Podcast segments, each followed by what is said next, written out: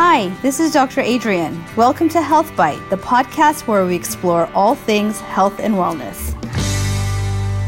Hi there. Welcome back to our podcast, Health Bite.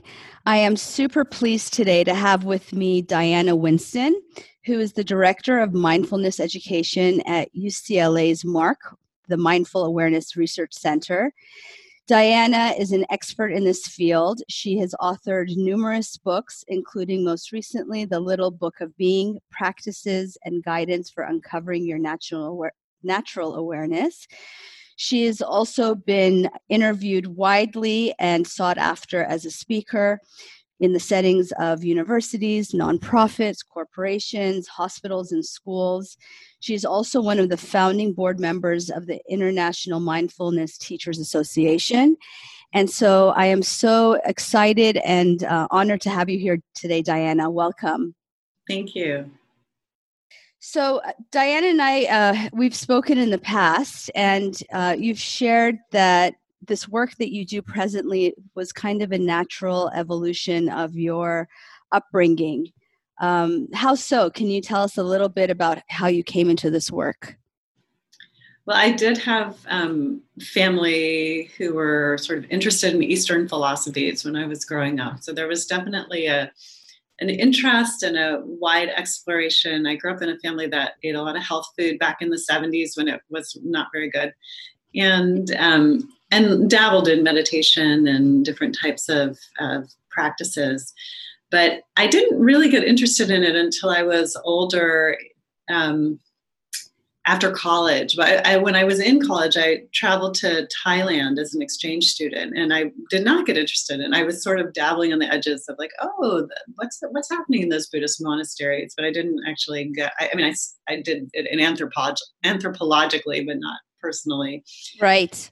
Um, and then after college, when I was sort of thinking, what am I going to do with myself? I ended up going back to Asia, met, made my way to India, and began, got, first was very skeptical of the meditation practices, but then got very involved and very interested. I ended up doing a first meditation retreat. I was um, in Dharamsala, India, where the Dalai Lama has government in exile. And so there were a lot of incredible um, Buddhist masters that one could study with. And that began my journey right there. And I love that you bring up the skepticism because I think for a lot of newcomers, there is a lot of skepticism. So it probably would be helpful for us to know how you manage that and how you overcame that to to loving the practice. well, skepticism is healthy and it's a good thing. So I'm I'm very wary of people who tell you, okay, you have to believe this, and then you jump into it, and then um, without any sort of critical skepticism or checking it out. But um, for me, what made the biggest difference was actually doing the practice. So I heard they taught me a lot about the philosophy and it sounded really intriguing and it, it just it definitely started to say, oh God, this really explains things about my life and I want to learn more. But it was when I actually dug into the meditation practice and I started seeing its impact on my life. That's what I wouldn't say reversed my skepticism, but elated a little bit. You know, I was like, oh, this kind of works. Wow, I have a mind that's a little bit more peaceful now that I've just started meditating. So that's often what I will tell my students is check it out for yourself. Try right. it. Do you see the benefit or not? Um, I will say now though, I'll just add it's a different time. So that back then that was 30 years ago and I was one of very small number of people doing it. But sure. now there's all this scientific research supporting it and those are the scientific research, the way it's been adopted into the larger culture, mindfulness meditation, uh, that helps people a lot with the skepticism these days. Right. And so it's kind of like the you have to take a little bit of a leap of faith and initiate the practice, and it's in the doing that you unravel some of that skepticism, right? Uh, so I like that. And I do want to talk about the research, but let's step back for a second and just can you give us a definition? It is a buzzword these days, mindfulness, but can you define for us, or how do you define mindfulness? I define mindfulness as paying attention to our present moment experiences with openness and curiosity and a willingness to be with that experience. And so, if you think about it, like if you were to check into your mind at any point in the day, you'd probably notice that you're lost in the past or lost in the future. You're thinking about what happened, replaying it, going over it. Why did I do that? Why did I say that? Or you're planning, obsessing, uh, thinking about the worst case scenario. And our minds, the research shows that about 50% of the time, our minds are in the past or the future. And when we're in the present moment, sometimes we're there, but we're often wishing it were a different present moment. You know what I mean? So mindfulness is that invitation to be here right now. And it's a skill that we can train our minds, we can train our attention to stay focused. And that will help with all sorts of things like difficult emotions, emotional regulation, and many, many things. Right, and so you you alluded to some of the research that's been done, and a lot of which has been done at your institution at UCLA. So, can you highlight some of the important research you think that has come about in the last several years? Sure. Um, so the research has really started 30 years ago, but there were very few studies. And now, right. 30, 30 years later, we have probably five or 6,000 studies, which sounds great, except that there's like it's it's very small in relative comparison to if you were to say how many heart, how many studies are there telling you that exercise is helpful for heart disease you'd probably see 70,000 studies right so we have to understand that the mindfulness field is still young it's growing it's very promising the research is quite exciting but still early um, so some of the interesting research is in its impact on physical health. It helps with stress related conditions. So it helps with um, high blood pressure. It helps with conditions connected to um, inflammation. It helps boost the immune system. It helps uh, beef up our healing response. So we did studies. So we've done maybe 15 studies at UCLA, and the research is really being done worldwide. But one of our interesting studies in this regard was with insomnia patients. So we gave um, six week protocol to older adults who had insomnia, and their insomnia symptoms really improved over just the six week period of mindfulness meditation so it's that sort of um, it's that the research is early there's a lot more to do but that that's one area the area of um, physical health and I love that, you know, even though I think most people who practice or who have initiated practice find that it's challenging uh, to maintain that state of awareness, right? And so it's this constant tug of war of coming back, coming back.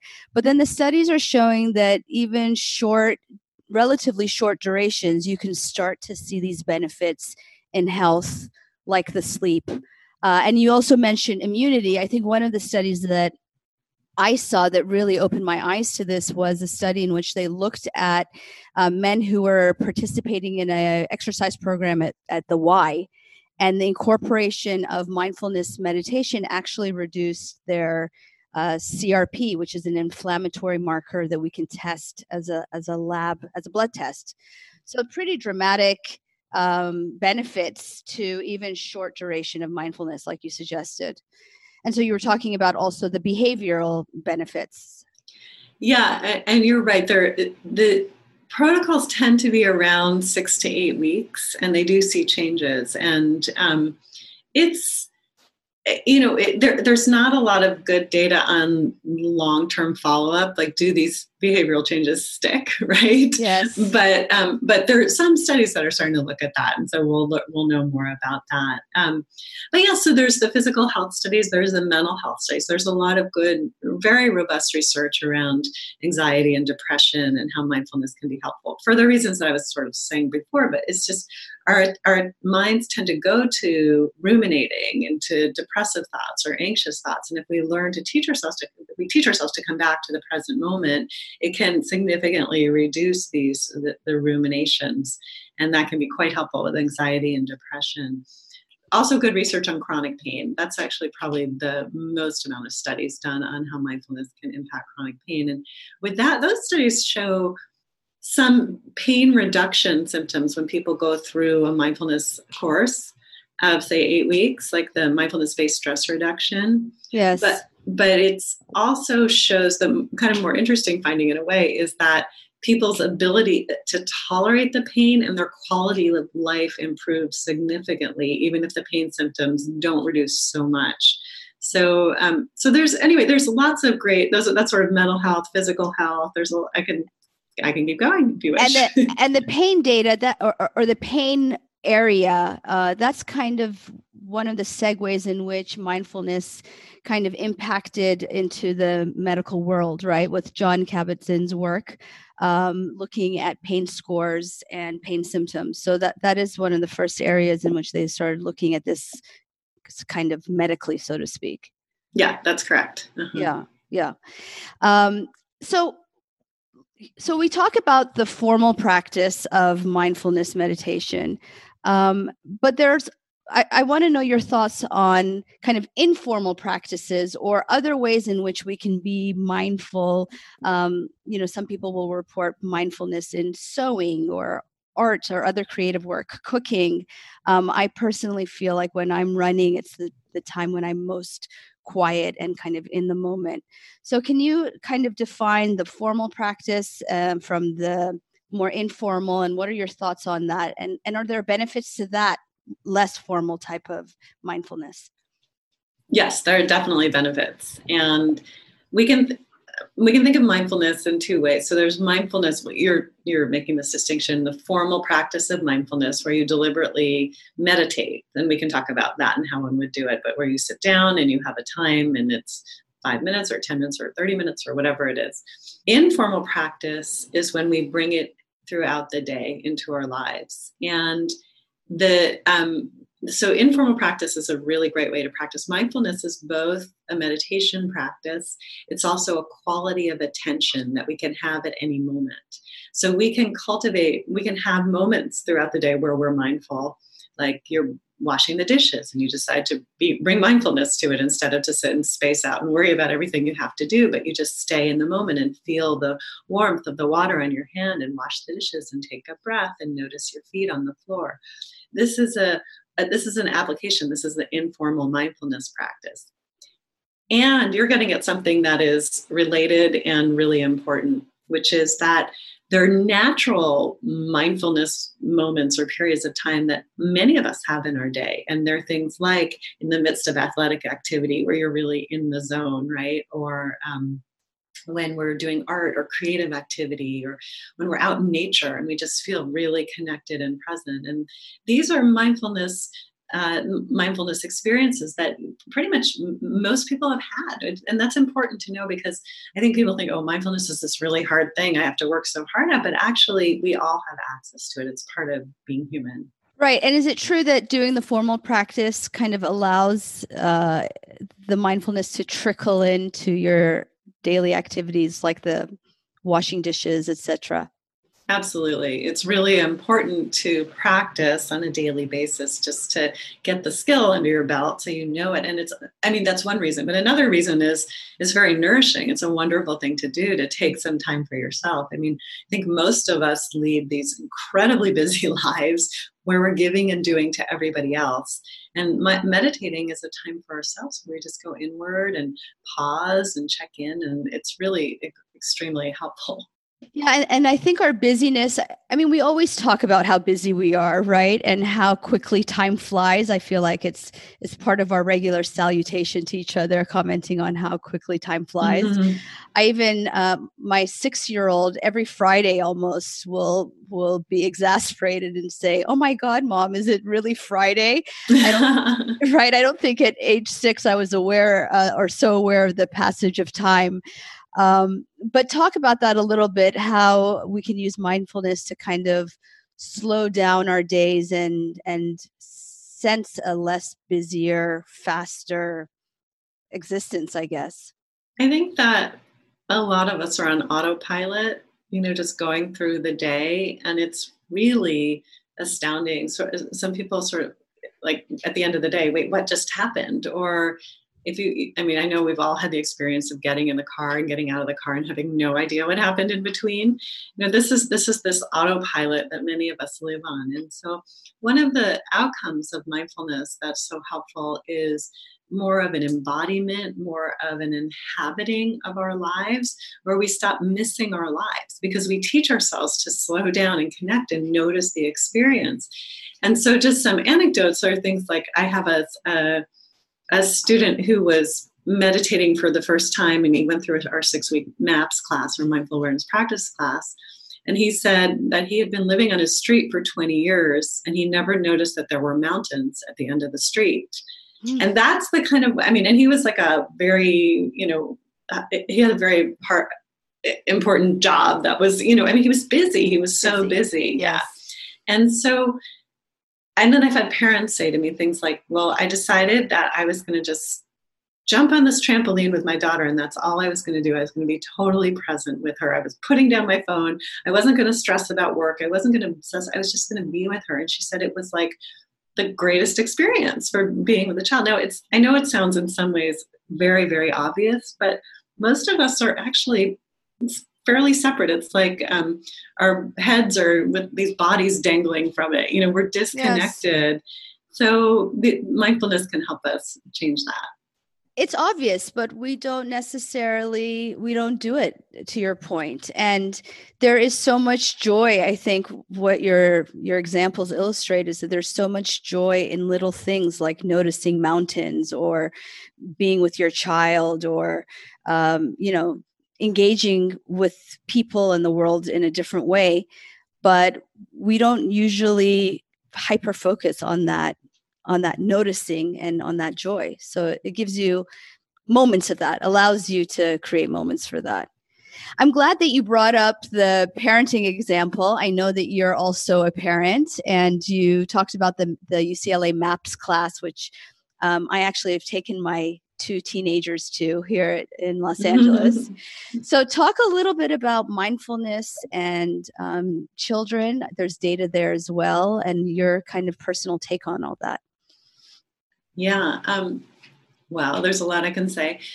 First of all, the data is there is data there and it's smaller. It's significantly smaller than what's out there for adults. So right. they've done a lot less studies but the studies the studies that they have done tend to be associated with schools showing things are connected to learning outcomes. So emo- emotional regulation that's that are learned that's a very big one. And yes. that's especially important with kids. What they see the research seems to show that the kids who are more significantly dysregulated have more of a change when they go through like a mindfulness program than kids who are sort of already have good executive functioning. Um, so, so emotional regulation, uh, learning outcomes, more. Uh, some of the interesting research is around more kindness and compassion for themselves and others. So, th- so it's interesting. It's all very promising what's happening with the kids now what I think about it is I think of a number of different things. On one level, with little kids, I feel like little kids are already mindful.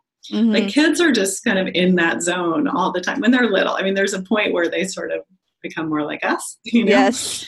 But so I never feel like like oh little kids have to learn mindfulness unless there's attention or, or emotional regulation issues then it yeah. can be really helpful as they get older and as we've seen the incidence of anxiety that's you know increasing even in really younger ages of kids i think it can be a very very helpful tool. Learning some basics of how, of how to not get lost in the fears and thoughts and worries which mindfulness can teach us. So emotional regulation also this cultivation of more self-compassion. So there's good research looking at um, teenagers and how it can help uh, help with self compassion. Yeah. Yeah, you're right. I mean, anxiety has become such a, unfortunately, such a common uh, sentiment amongst kids and teenagers, and we are seeing it in younger, younger children. Um, as well as such a large spate of behavioral issues and diagnoses of ADD, ADHD. Um, as a physician for adults, I see so many young adults who um, have spent most of their childhood on medications like Ritalin and Concerta, which again there may be a role for in in some individuals for sure, but there is also data on mindfulness in in those populations as well, right? Yeah, I mean, we did a study at UCLA. This was um, years ago when I was first hired here. Was looking at ADHD in adolescents and adults and going through a mindfulness protocol, which we did. And we had very good results with, um, in particular, conflict attention. There's many types of attention. So, conflict attention is when something is something is distracting you you're trying to focus on one thing but something is distracting you can you stay focused on that one thing and that was the type of attention that was improved by mindfulness training and the adolescents really loved it. And it didn't mean that we got them to sit still very much, but you right. can bring mindfulness into walking. And one girl I remember was talking, she brought it into her soccer um, games. And she would just, when she noticed that she would feel anxious, she would take a breath and come back to the moment. And it really made a big difference for her. So yeah, yeah there's good. It's it's interesting to see how it can be used. So as a parent, um, you can speak to uh, the practical side of this as well. And so what's your practice at home with your child? How do you how do you incorporate this? Do, do you offer a formal practice or and how do you bring it into your day to day in your parenting? Well you know how the, that that joke about like um, the shoemaker's ki- kids have no shoes. I am a little 100%. in that category. My daughter, you know, it's part of the water she drinks, right? It's she's she's been going to, to with me to different places where she's learned meditation since she was little, and she is absolutely not into it at all. And when I tried as a, when she was littler to make it very formal, she just rebelled against it, and it didn't yes. seem worth it. Yeah. Um, but I feel like she gets it and knows it. And, and what's what's more important to me. So a lot of time, I'll just say this and then I'll speak generally and go back to myself. But I think a lot of parents will come in and say, can you teach my child meditation? Or I don't personally, because I don't work with kids, but can you help us? Because our center, you know, can refer that out. Sure. And I often think, wait, I think it's not your kid who needs it. Maybe you need it, right? right. because because if we as parents can model it absolutely. that's a real that's what they're getting you know and and it's wonderful. I mean there's all sorts of amazing resources out there for kids. There's some great books. There's some like card decks with beautiful images that like little kids can practice with. I mean there's so much out there but i think the most important thing is who we are as parents. So in that way i feel like my daughter gets mindfulness through me being, you know, connected to it myself. And one day, you know, she'll make the choice. I take her to like a mindfulness kind of camp for, for five days every year and she loves it but mostly she loves it because she gets to see her friends. Yes. So she's 10 by the way. Yeah. Yeah well i think um i I can echo your sentiments and and personally I've had that same experience. Like I mentioned I've taken my children to the UCLA MAP classes. Um, and while they enjoyed it, they did kind of go there kicking and screaming. And I and I realized that when I talk about it, there is a little bit of pushback or rebellion.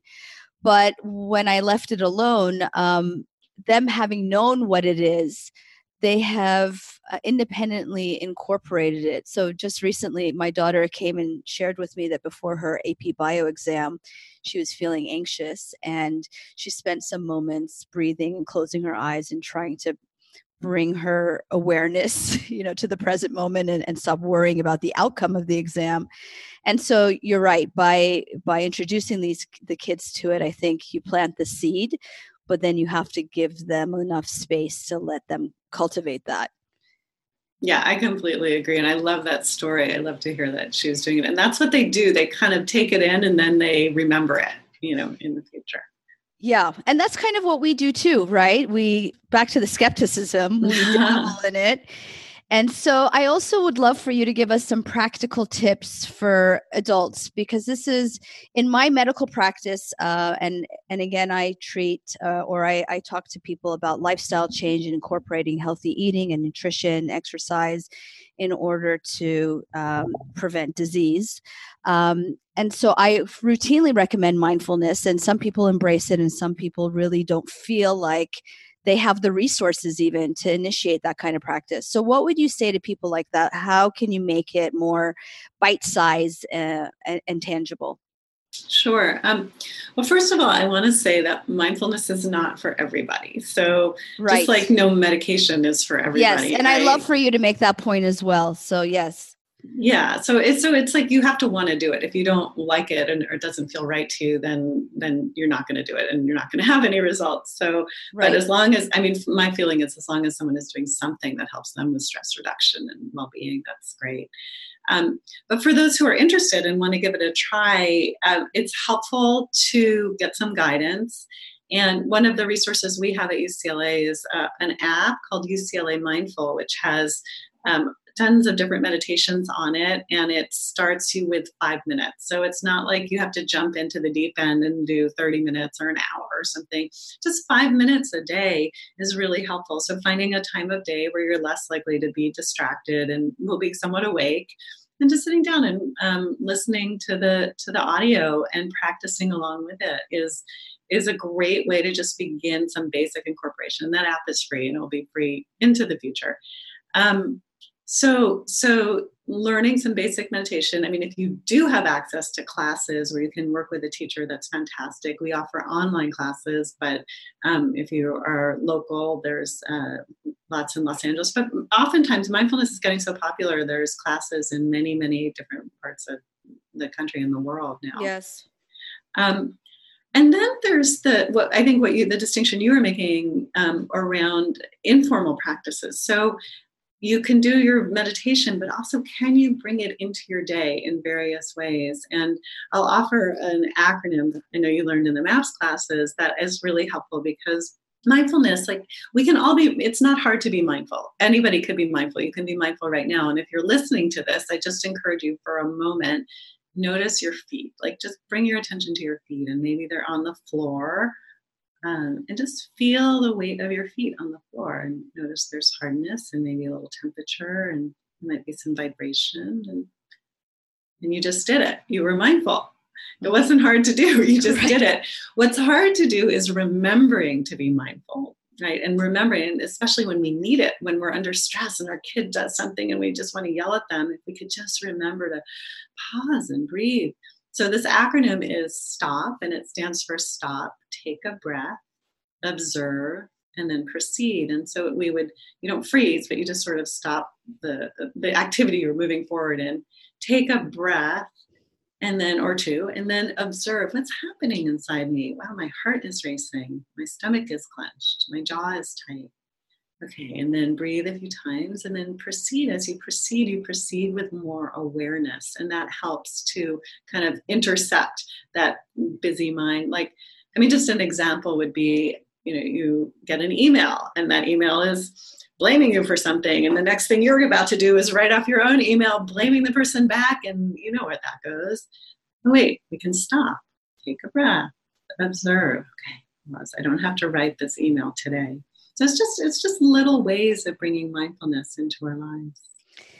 And i, I do want to highlight what you mentioned which is um, i think there is this push right now so much conversation around mindfulness that people feel almost peer pressure to engage in it. And you're right it's not necessarily for everybody but i think the way you describe it of um, just bringing awareness even if you're not interested in the full, formal practice but awareness in those moments of uh, for example potential react- reactivity right? And we we have a million of those a day responding to the driver who cut us off or the email as you mentioned or so so there is that piece of just bringing it into your day to day and allowing it to help you notice that those times that you would be reactive and dialing it back a bit.